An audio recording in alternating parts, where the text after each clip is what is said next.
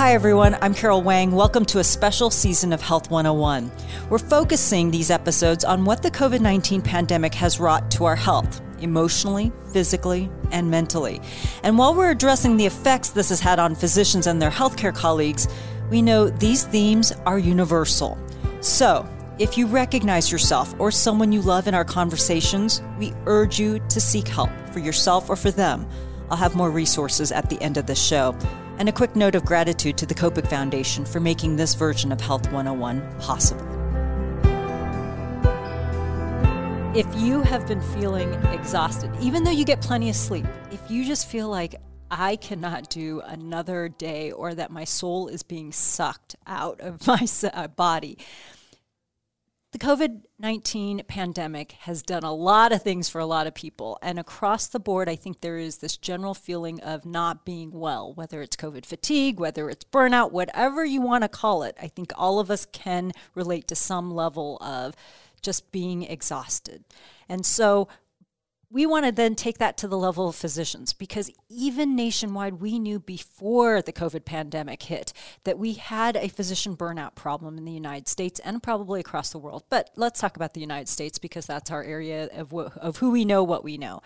Um, and I don't imagine that the pandemic has done us any favors in that realm. And so I have two people who I think are really great to have this conversation with. I've been dying to talk to them about it, and it is Dr. Chelsea Chesson, who is a psychiatrist who treats a lot of physicians. I mean, a lot of physicians on burnout and depression and mental health issues. And then Dr. Joanne Schaefer, who is a family medicine doctor, but who is so much more than that. She is a mentor and she's a coach, she's a cheerleader to so many physicians, and I know that she has given wise counsel Council. She's also part of this Life Bridge program at Nebraska Medical Association, which helps with mentoring for burnout. So she, they both bring a wealth of knowledge and experience to this discussion. And so, ladies, tell me what you are seeing, especially because the three of us had lots of conversations before about burnout in the years before 2019 and 2020. And now 2021 and on. What happened? Joanne, you want to take this? oh my goodness. So, oh. yeah, a lot is going on. And, you know, I always feel like I need to say, first of all, it's not you, it's the system. So, you know, healthcare has a lot of problems. And I think physicians, you know, might want to blame themselves sometimes, but I hope they don't. Um, they're working in a broken system that has a lot of challenges. And we're healers by nature and there's a lot going on and we you know self-sacrifice to the point um, sometimes that it's detrimental to our own health. And so i always feel like i have to say that first. Um, there are, it's multifactorial about what leads us into that place of burnout uh, but it's not a lack of resiliency. Um, when you can't yoga your way out of it um, you can do a lot of stuff to protect yourself and a lot of stuff to you know keep your resilience high but you're working in a system that's not set up for you um, to succeed sometimes.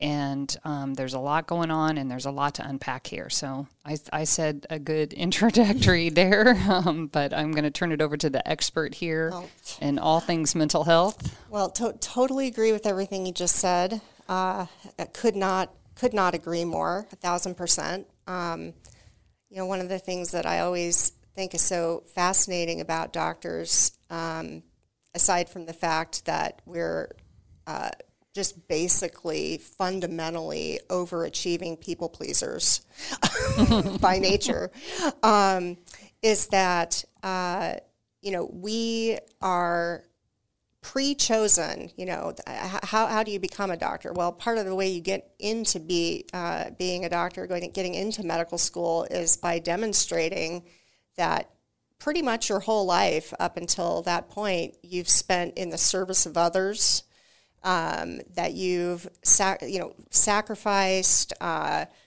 um, you know you're, you're in it for the long game you know and that there's like nothing you wouldn't do to succeed you know you're, you just got to achieve achieve achieve and do better and work harder and put more into it than anyone else. And then you end up in medical school and everybody's like that. Every single person is like that, and they're this is who you know become doctors. These are the kinds of people.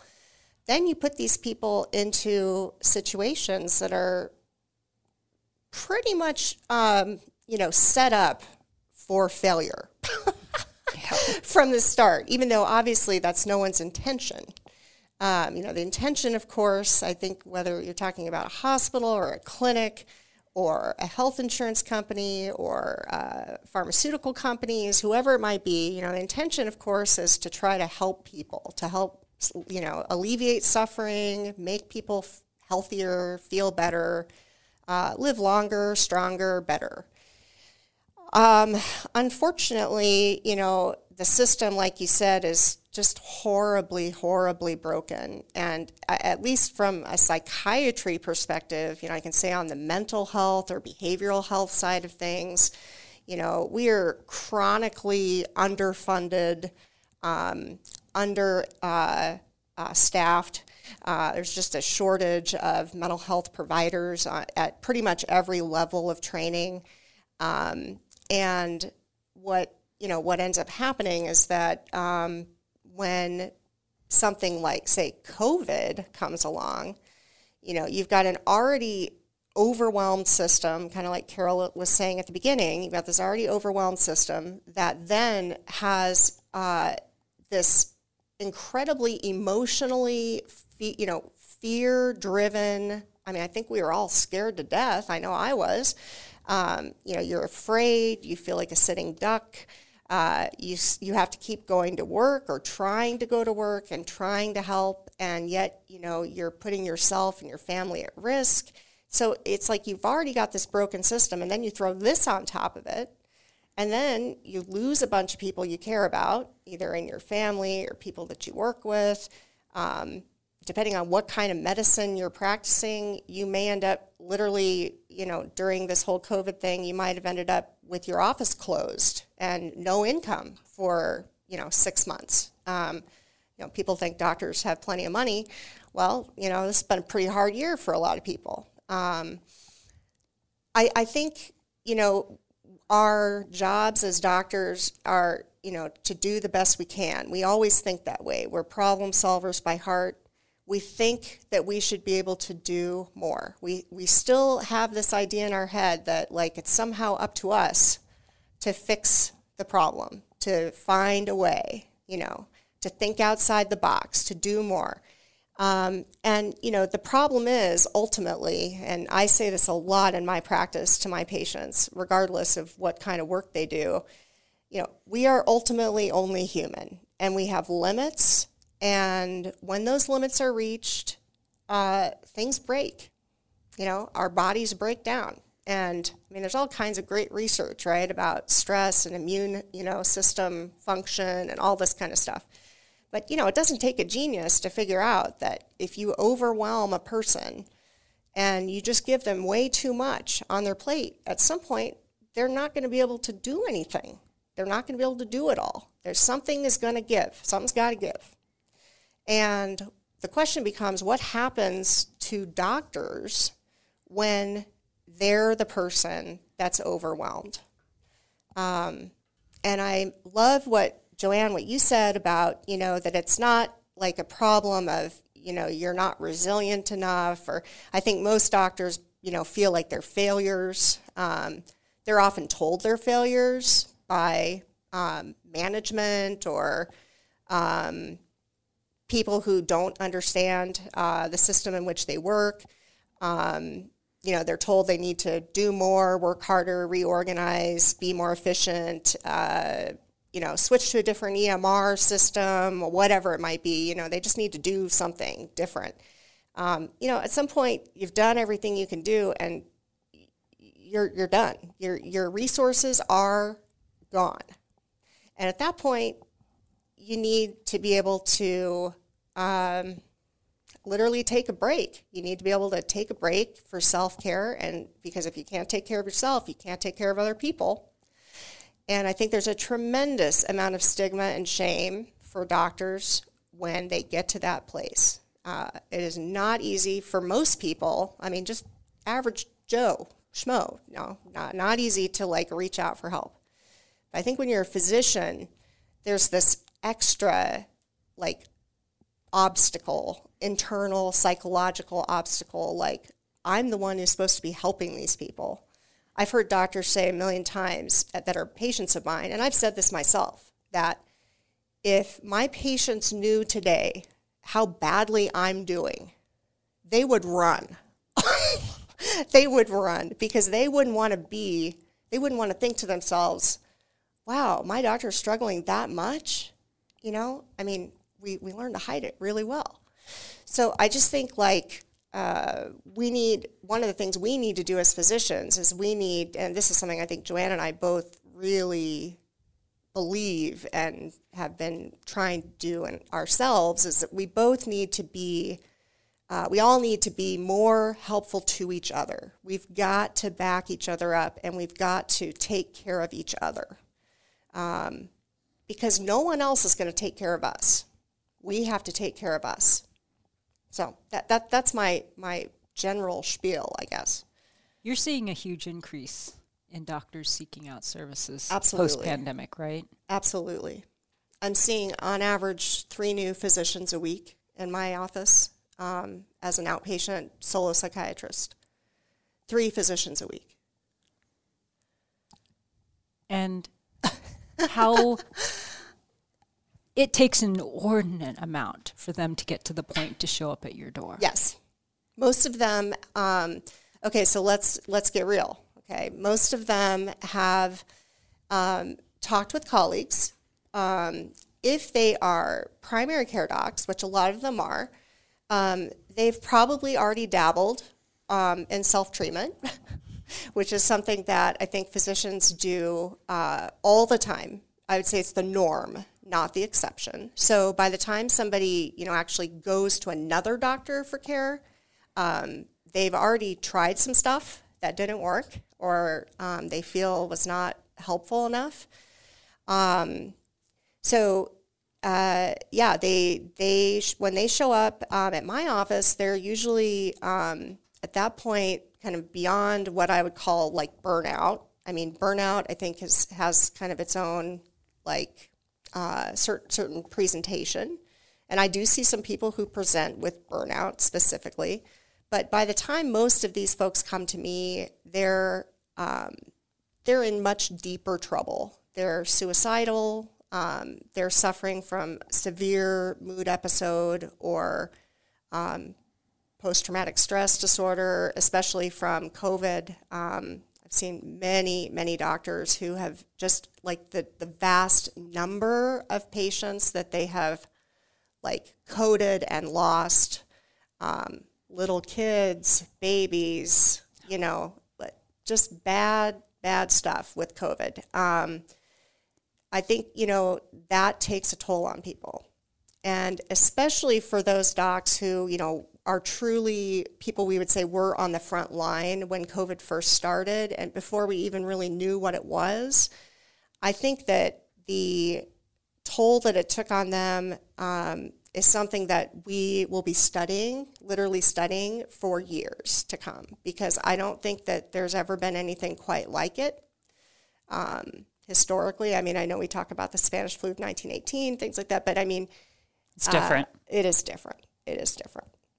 So uh, we we also you know have all of the political uh, crud that I think really got in the way of science and getting a clear message out about what needed to be done to get the pandemic under control and to protect people. And I think that is just a shame. Um, and I still am dealing with that, even in my office right now. I have patients who um, want to come in to see me in my office but have refused vaccination. And my office policy is that if you have not been vaccinated, then you can't come physically to the office, period. And you would not believe the amount of backlash that I get from that, um, from certain groups of people. So um, I think like COVID brought a whole new set of issues. But yeah, doctors, you know, doctors are just as likely to get sick from a mentally ill standpoint as any other group of people, um, if not more.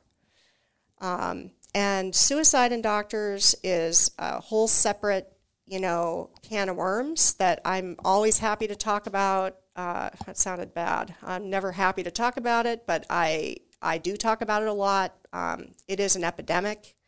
We lose about 400 physicians in the United States a year to suicide, which is like an entire medical school class, uh, medical school's worth of med students a year.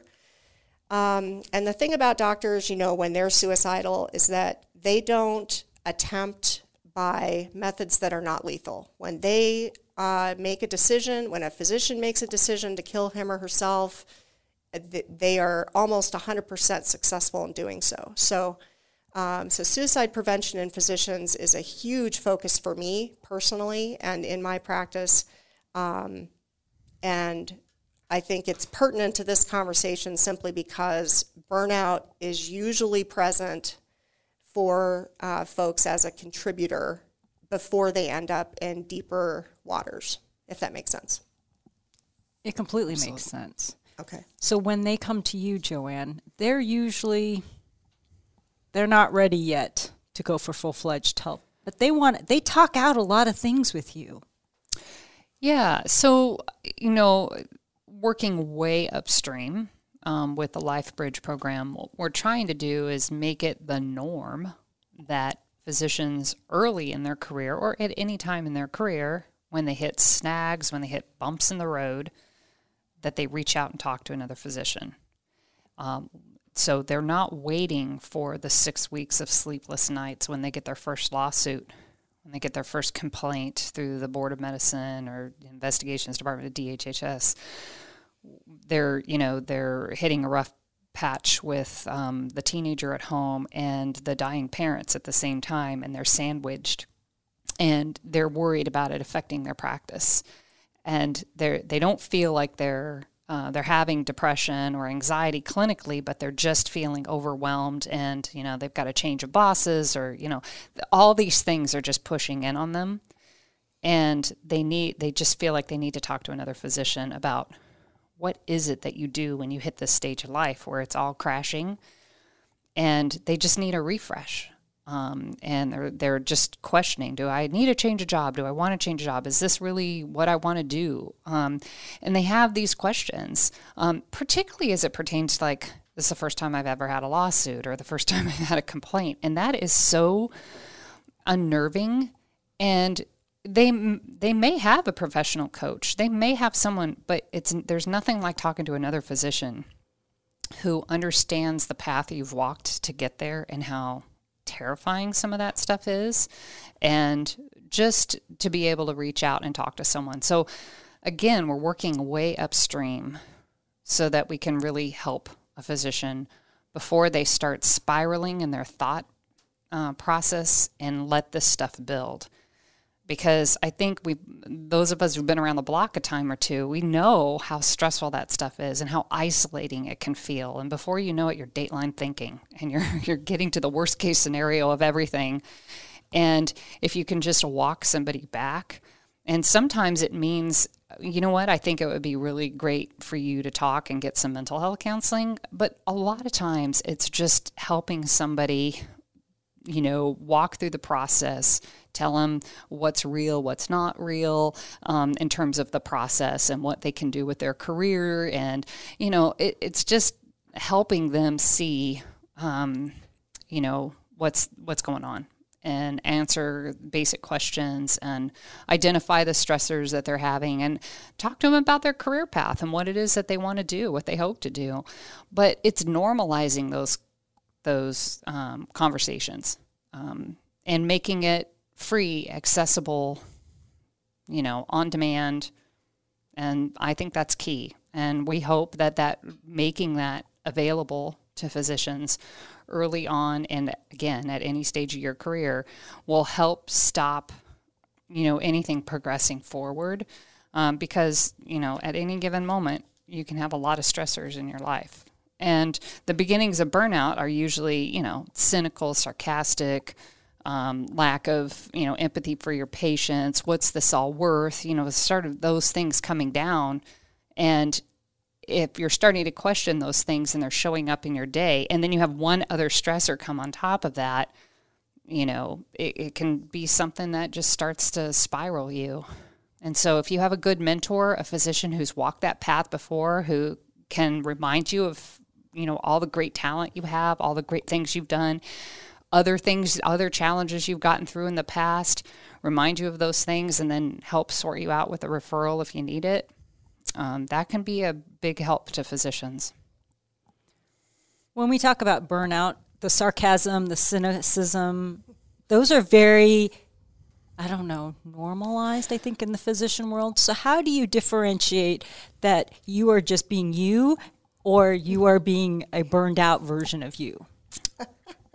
well, I think there's a spectrum, first of all. And I think you, you know, if you have all, all of it all the time and it's, it's in combination with that exhaustion that's ever present and you, you know, you're starting to question why you even go to work every day and that kind of stuff. I mean, Chelsea, you would agree. I mean, there's a spectrum of it. Sure. Then there is certainly some of it that's normal. But, yeah. you know, when it's starting to impede your happiness level and and I guess what I would say too is when you talk to someone and you say, "Well, how happy are you with it? How satisfied are you with what what's going on in your life right now and your practice and and everything? How happy are you? Are you are you happy? Are you satisfied? And is it everything you thought it would be?" And if there's a gap in between what they were thinking it would be and where they're at right now, do they want to fix that gap? Because if they don't want to fix that gap, then why are we talking? But if they want to fix that gap, then it's going to take some, you know, action on their part and some some things that we have to do to correct the gap between what they wanted and where they're at. And we can do that, but it it's a partnership from a coaching perspective and a mentor perspective I'm not talking about mental health. Um, I'm just talking about plain old mentoring and coaching. Well, I, I would agree with that. And I, I would say, you know, one of the other questions that I hear people asking themselves, doctors asking themselves a lot is, you know, would I do this all over again if I had the choice? Like if I were, you know, sophomore in college again, you know, would I do the pre med thing? Would I actually do it?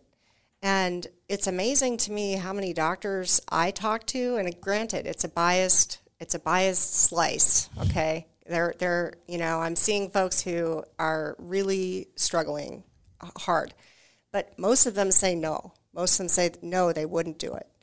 Um, and again, and I think that's a shame. I think that's really sad uh, because to me, you know, I, I guess somehow um, I've managed to uh, dodge that that feeling of regret. I like I still love being a doctor. I still love what I do every day.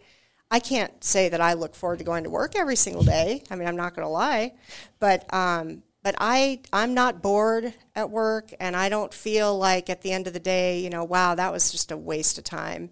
Um, I think when I see people who are really struggling with true burnout, it's usually because of something that is pretty obvious. I mean, when you start talking with them, you know, and Joanne, I'd be interested in what you think of this, but you know, it's like, uh, well, uh, I, I work I work all day. I, I work from seven to three thirty, seeing patients, and then um, I rush to go get my kids, and then I rush home and I make dinner, and then as soon as I put my kids to bed, then I do my charting for the day.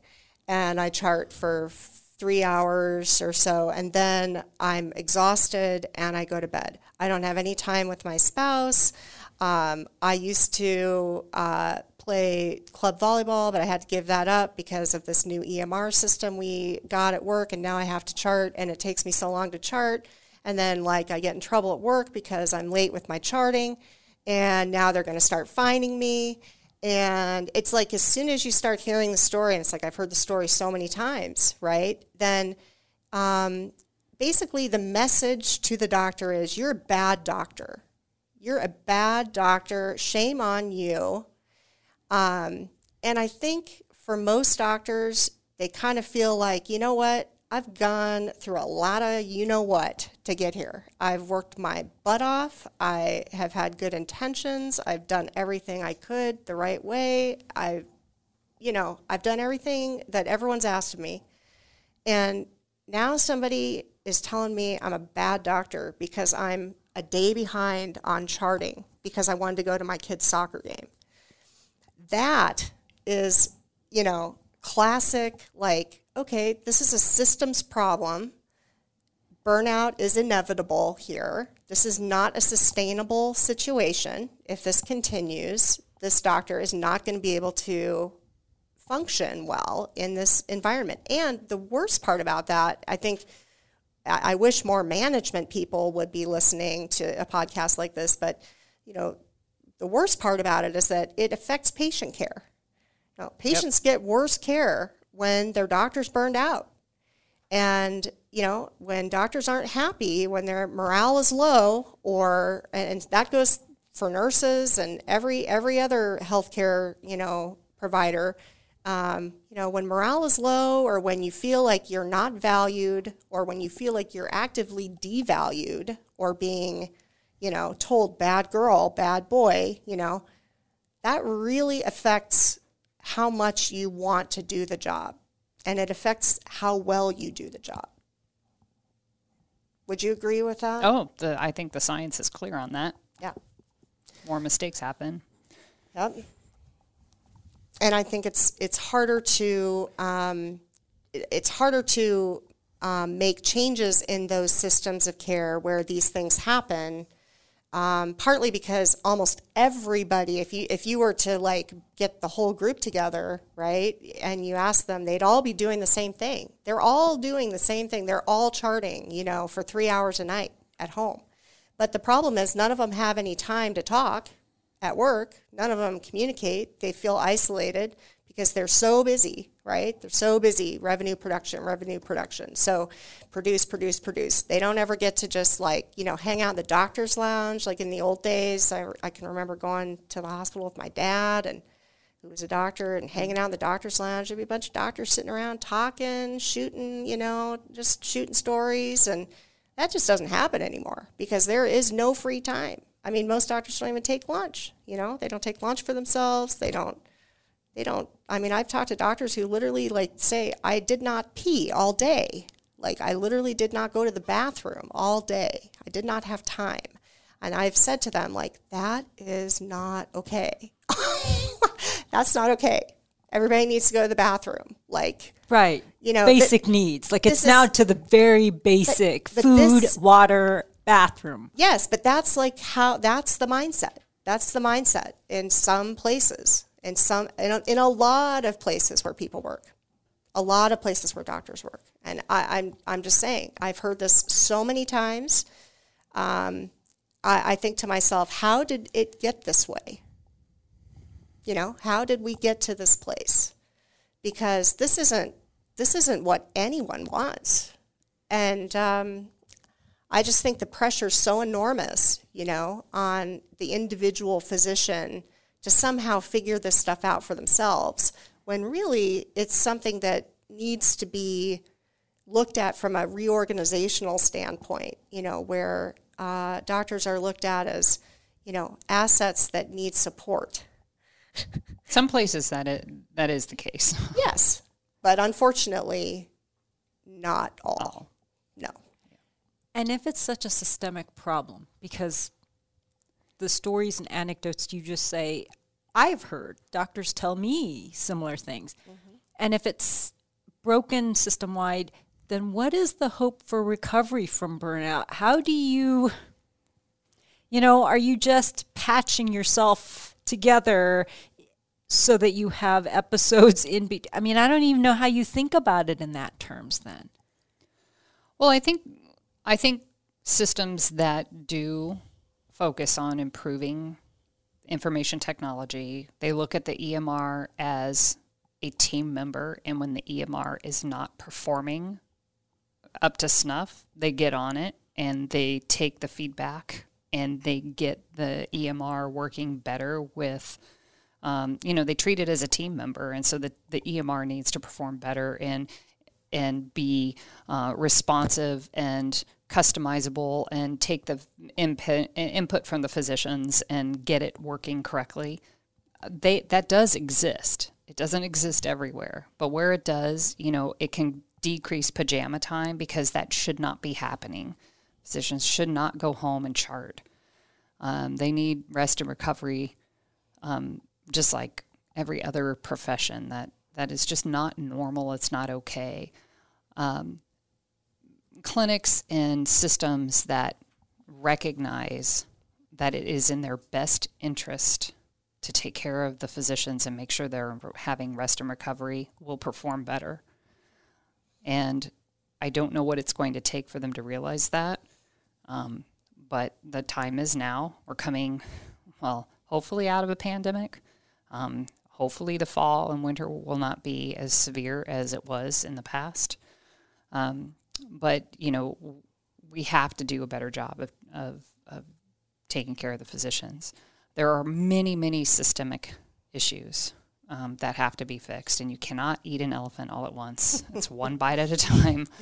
Um, so it, it starts there. And then, you know, for physicians, you know, one of, again, with understanding how satisfied you are and then trying to correct the gap and, and doing things to, you know, to help yourself, I, I feel compelled to always make sure that they understand, like, understand the value of living beneath your means. Understand what it means to know your, you know, your financial situation and know what your net worth is, know what your monthly income is, what how how much your expensive cost and know what your know your value and know you know what your walk away is. Understand that you are not pinned to a job. Understand that you can change and you can pivot. Um, I, I just always feel like they have to know that, and I, and I do talk about that with with people that I coach. Make sure that they know that they're you have it's one lifetime. It's not a dress rehearsal. You are allowed to change, and you are allowed to change places where you work. Um, and you're allowed to change your careers. You know, there are lots of jobs in medicine that that you don't have to be in the job that you're currently in. So if you are not happy, reevaluate where you're at, reevaluate evaluate your financial situation, make sure you have a good financial advisor and know what you're doing um, to take care of yourself and your family um, appropriately. Um, but don't stay where you're not valued. And that's, I think, a hard thing because it's that dual, you know, it's the double edged sword. We want great physicians to be treating patients and we want them to, but we also realize that if they're unhappy, the biggest factor for change could be them being willing to leave. And I think that happens it a does. lot. I think that happens a lot. Yeah. Um, I think if you look at a lot of physicians, uh, you know, curriculum vitae, uh, you know, where they've worked, uh, you can tell uh, that certain people, or certain groups have have left en masse, you know, even yeah. from certain places um, at times, um, which does send a very strong message, obviously, to the higher ups. I guess one thing that I wish, um, you know, this this is on my wish list, like you know, for world peace too, um, is that I I would really like to see more um, clinics, hospitals, etc., uh, the places um, where care is being delivered. I would like to see them owned by, uh, managed by physicians. Um, and I, I, know, you know, we talked about this a lot, physician leadership and things. Um, you know, I, uh, I, I have my own little tiny solo practice, and I always joke that you know if I don't like my boss, then I'm really screwed because it's me. Um, so, you know, I, uh, she, she's really tough to answer to. You know, she's very hard on me. Um, but I, I, think that you know uh, this. Uh, this idea we, when we come out of medical school and we go through residency today, regardless of specialty, I think that we are kind of lulled into this sense uh, and this belief that we need to be owned by someone. That when we finish our training, we need to go get a job and work for someone else, be owned. I, that's what I call it. You're owned. Um, be owned by you know a big a big group. And again, I that's what I did when I finished when I finished my residency, I stayed in academics and uh, I stayed at the University of Arizona for several years. And, uh, you know, and uh, I felt like that's what I needed to do for me. Obviously, every doctor has to do what they need to do for themselves. But I think this idea that somehow you're going to spend your entire career owned by a company, um, whether that's a not for profit company or um, a company that's um, you know rapidly expanding across the United States and buying up more and more hospitals and doctors and you know I mean that is uh, I think a mistake. We do we do not have to do that um, as doctors. We should be the ones who are making decisions about you know how things are run. We should be the ones opening hospitals, running hospitals, uh, running clinics, uh, those kinds of things, because we're the ones who know uh, how to do it and best.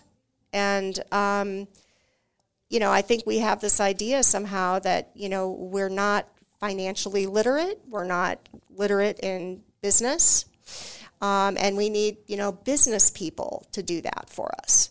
Um, and I think that gets us into trouble because then um, things become about metrics, you know, and uh, how you know how long your triage nurse was on the phone with each patient that day, and boy, you know we need to get that time down. Um, or how long it took you to do all of your refills that day. You know, well, geez, you know, we, we clocked you on um, on the computer, and you know, it took you 75 minutes to do all your refills that day. Um, it should only take you 20 minutes to do all your refills.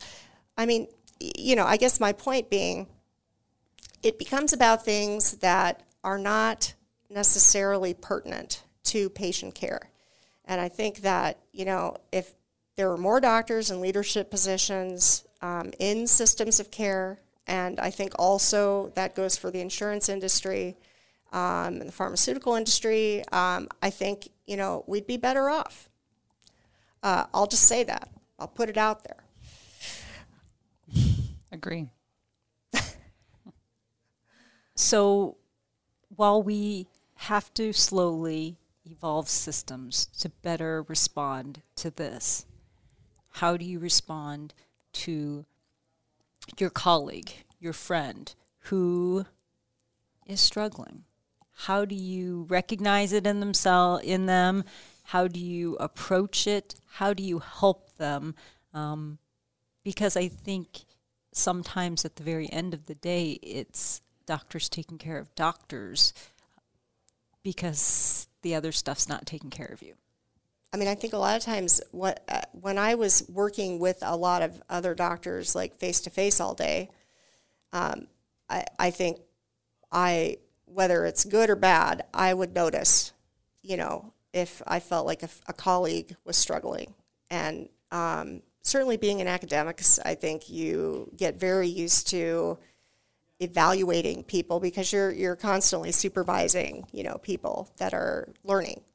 So uh, if i felt like you know a colleague of mine was really struggling or seemed like you know not themselves burned out stressed out you know i i would definitely be the one that would be like hey you know can you want to go get coffee saturday or something? You know or uh, and and i would just say I, I, guess I'd just be real honest with them and say, you know, I just I've just noticed you're just not you, and I'm worried about you. You know, I care about you, and I um, I just want to know what's going on. You know, um, being a psychiatrist, I can get away with that a lot of times. So you know, I admit it. I take advantage of that. Um, but I, I also think that you know most doctors are dying dying to talk to somebody. They're dying to, to tell somebody. And especially like Joanne brought up the, the, the situations of like being sued for malpractice for the first time or having a complaint made against your license or, um, you know, things like that. And um, I, I think those kinds of situations are probably the most stressful things, you know, or having a really bad outcome. Yeah, that's I another think, one. Yeah. Yep. Bad outcome. Bad outcome. Um, especially, you know, if it's a if you're a procedural doctor, like a surgeon, or and you have a you know a bad situation, something bad goes down on the table, and you know even if it's even if it doesn't make it to like uh, you know a lawsuit or M&M, you know, conference or something, like you know you had a bad outcome and, And you know it's still disturbing. Yep, and it still bothers you. And I and I literally have diagnosed people with PTSD for that. Like, you know, like they they will literally have all a full spectrum uh, meet all the criteria for post traumatic stress disorder based on that particular clinical experience that they had, where they feel that they failed somehow and something bad happened. Um, I think in those situations, yes, uh, the person really does need to talk, but then they also are told, if, if it's a legal situation, you know, they're told immediately, don't talk to anybody. You know, you can't tell anybody. Uh, you know, you you're just, you know, if you tell somebody, then they're, you know, we other side can subpoena them, and you know, uh, you're you're going to screw yourself. Um, so I think you know that's one nice thing about being a psychiatrist is that you know people come to talk to me. It's kind of like you know they're talking to their priest or their rabbi or something. It's like they know that like they pretty much have to like you know put me on a rack or something, but you know before I would like let out their secret. You know. But I think, you know, they're worried about talking to a friend about some of those things because they are so fearful.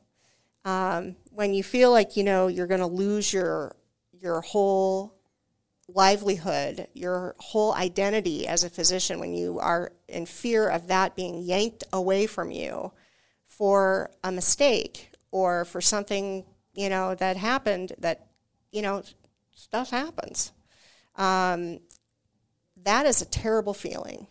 And I think that is something that leads, frankly, uh, down a very quick path towards suicidal thinking for a lot of physicians, at least in my experience. Um, but definitely is a factor for burnout as well. Yeah. And we don't take notes. We don't have any case files when we're mentoring on the Life Bridge program. It's not discoverable. There's nothing. It's just anonymous. Mm-hmm. So call and talk. And I think it has to be And- Yep. because otherwise it's just not realistically usable. Yes.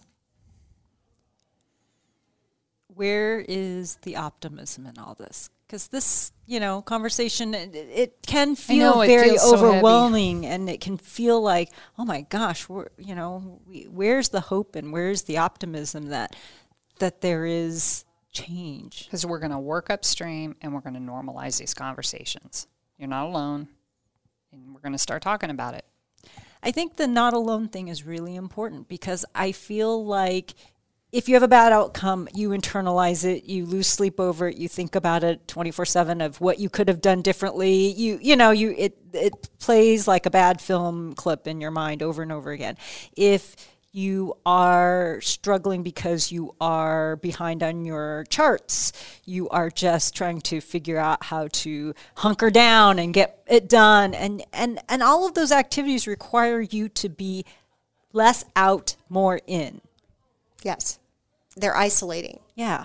Yeah, I think isolation is a huge thing for physicians, you know, because we're supposed to have it all together. We're, we're, we're supposed to be the ones that everyone else comes to, right, for all the answers or all the wisdom. And uh, we're not supposed to have, you know, problems of our own. We're not supposed to need help. I mean, that's literally what we're taught, I think. And, you know, we're, we're taught that if you ask for help or you need help, you, well, I, I can tell you. I mean, I remember when, when I was in academia, you know, we used to, I would hear colleagues talk about residents who asked for help a lot as being needy. Uh, if they were women, they were divas. Um, you know, if they were men, they were whiners.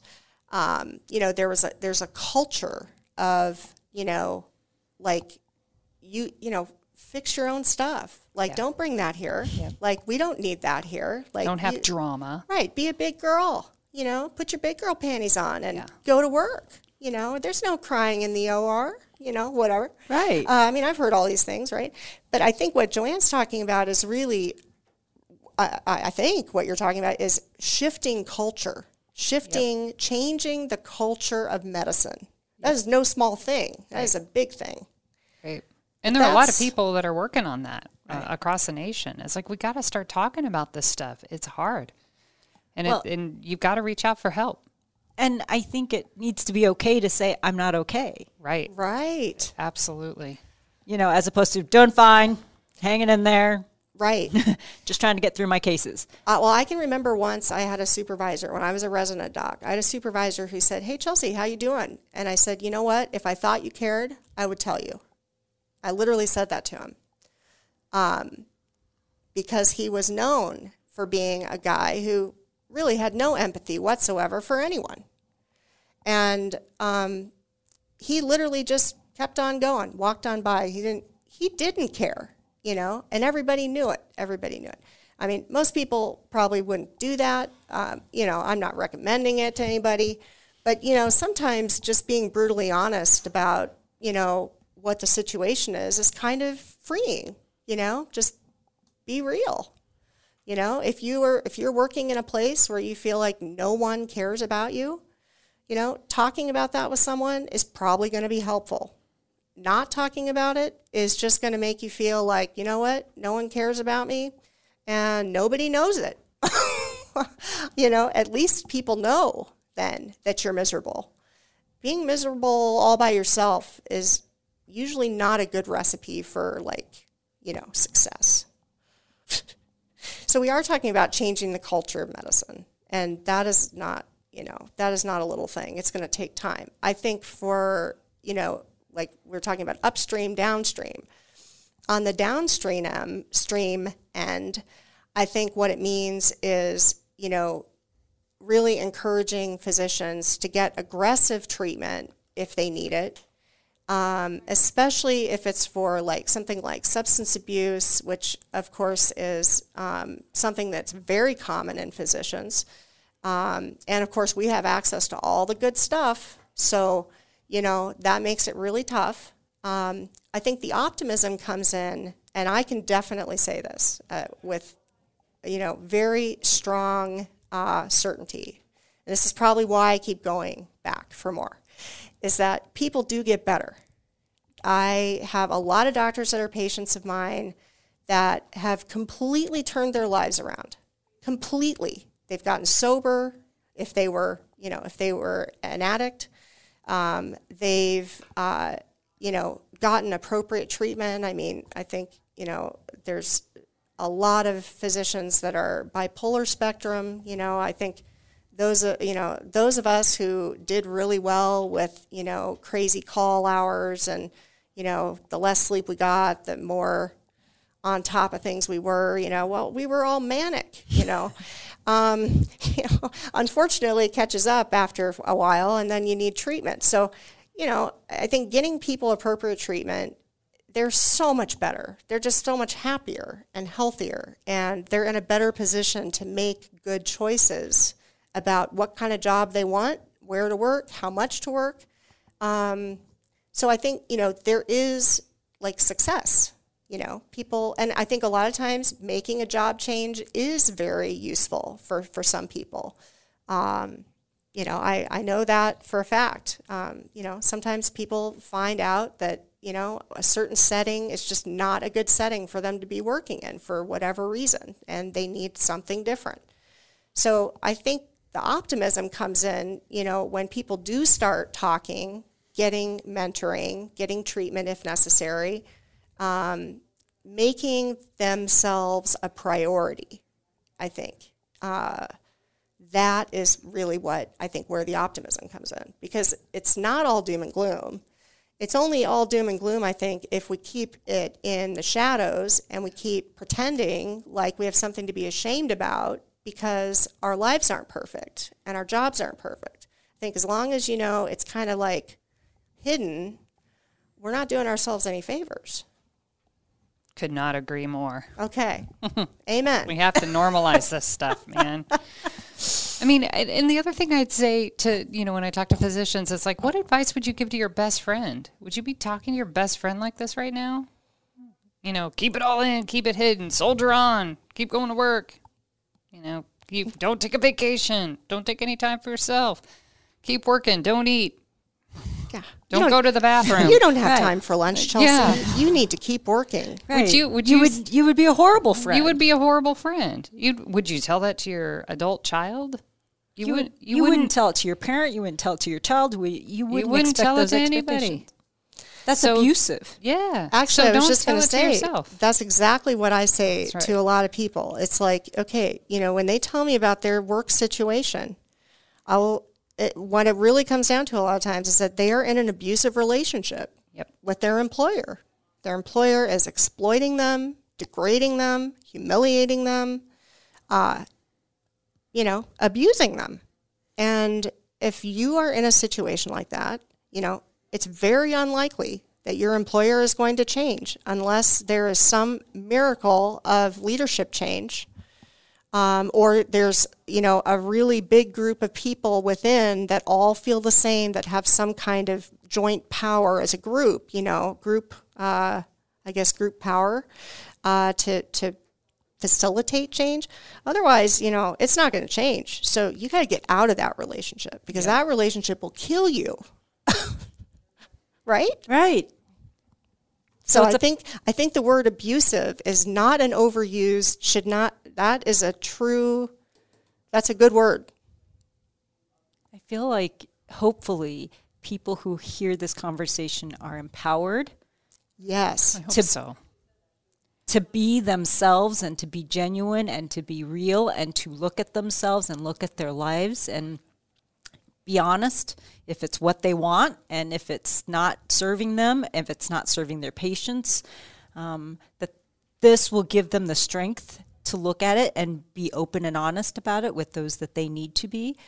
And I certainly hope it makes people think, even people who are, you know, those in power, who have the ability to make change on any level, to say, are we part of the problem? And what are we doing? And how can we make this a little better, one bite at a time? Yep.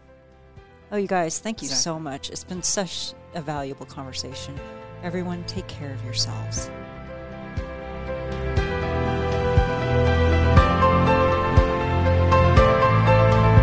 If you or someone you care about needs immediate help, please call the National Suicide Prevention Lifeline at 1 800 273 8255.